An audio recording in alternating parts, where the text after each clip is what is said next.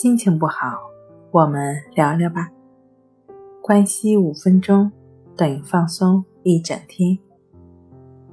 大家好，欢迎来到重塑心灵，我是主播心理咨询师刘星。今天要分享的作品是强迫症家属必读。强迫症家属必读呢，我们今天从三个方面跟大家来分享。第一，陪伴。心灵上陪伴着，尽量感受他的感受。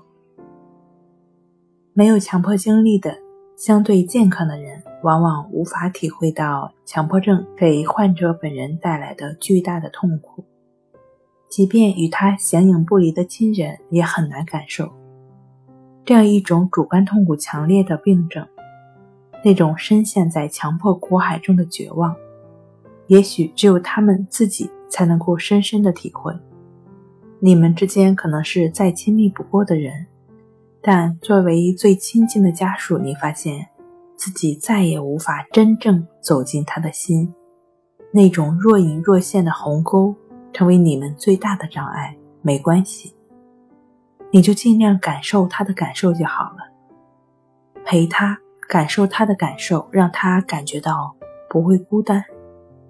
陪他感受他的感受，跨过一次次牵绊；陪他感受他的感受，做他情感上最后的港湾。第二，陪伴。行为上陪伴着，默许他的行为。行为上的陪伴，便是要忍受他的各种折腾，无论折腾家里的物件儿，是让家里的东西都排排坐了。还是把破烂都收回了家，或者是检查家里的门把手，甚至把门把手都搞掉了，遭到路人鄙夷的眼神，这都没关系。虽然即便是他实施了强迫行为，接下来可能还会有狂风席卷着暴雨等着他，但那一刻，终归有一瞬间，他是安宁的，在你能够忍受的情况下。陪伴着他，强迫行为也许会转嫁，转嫁到亲属身上，比如让你去一遍一遍的洗，让你去一遍一遍的检查，让你去一遍一遍的核对，让你去一遍一遍的思考，在你能够忍受的情况下陪着他，折腾患者自己，作为家属看到他痛苦难受的样子，恨不得得病的是自己。他一遍一遍的洗呀洗，检查呀检查，走来走去，洗的手都露出了鲜肉。洗个澡几个小时出不来浴室，出个门几个小时都下不了楼。我是下属，我着急，我的痛苦不比他好受半分。我唯一能做的就是不催促他，陪着他，还必须安安心心的陪着他，否则。我的焦虑情绪会传递给他，只会让他更焦虑、更强迫。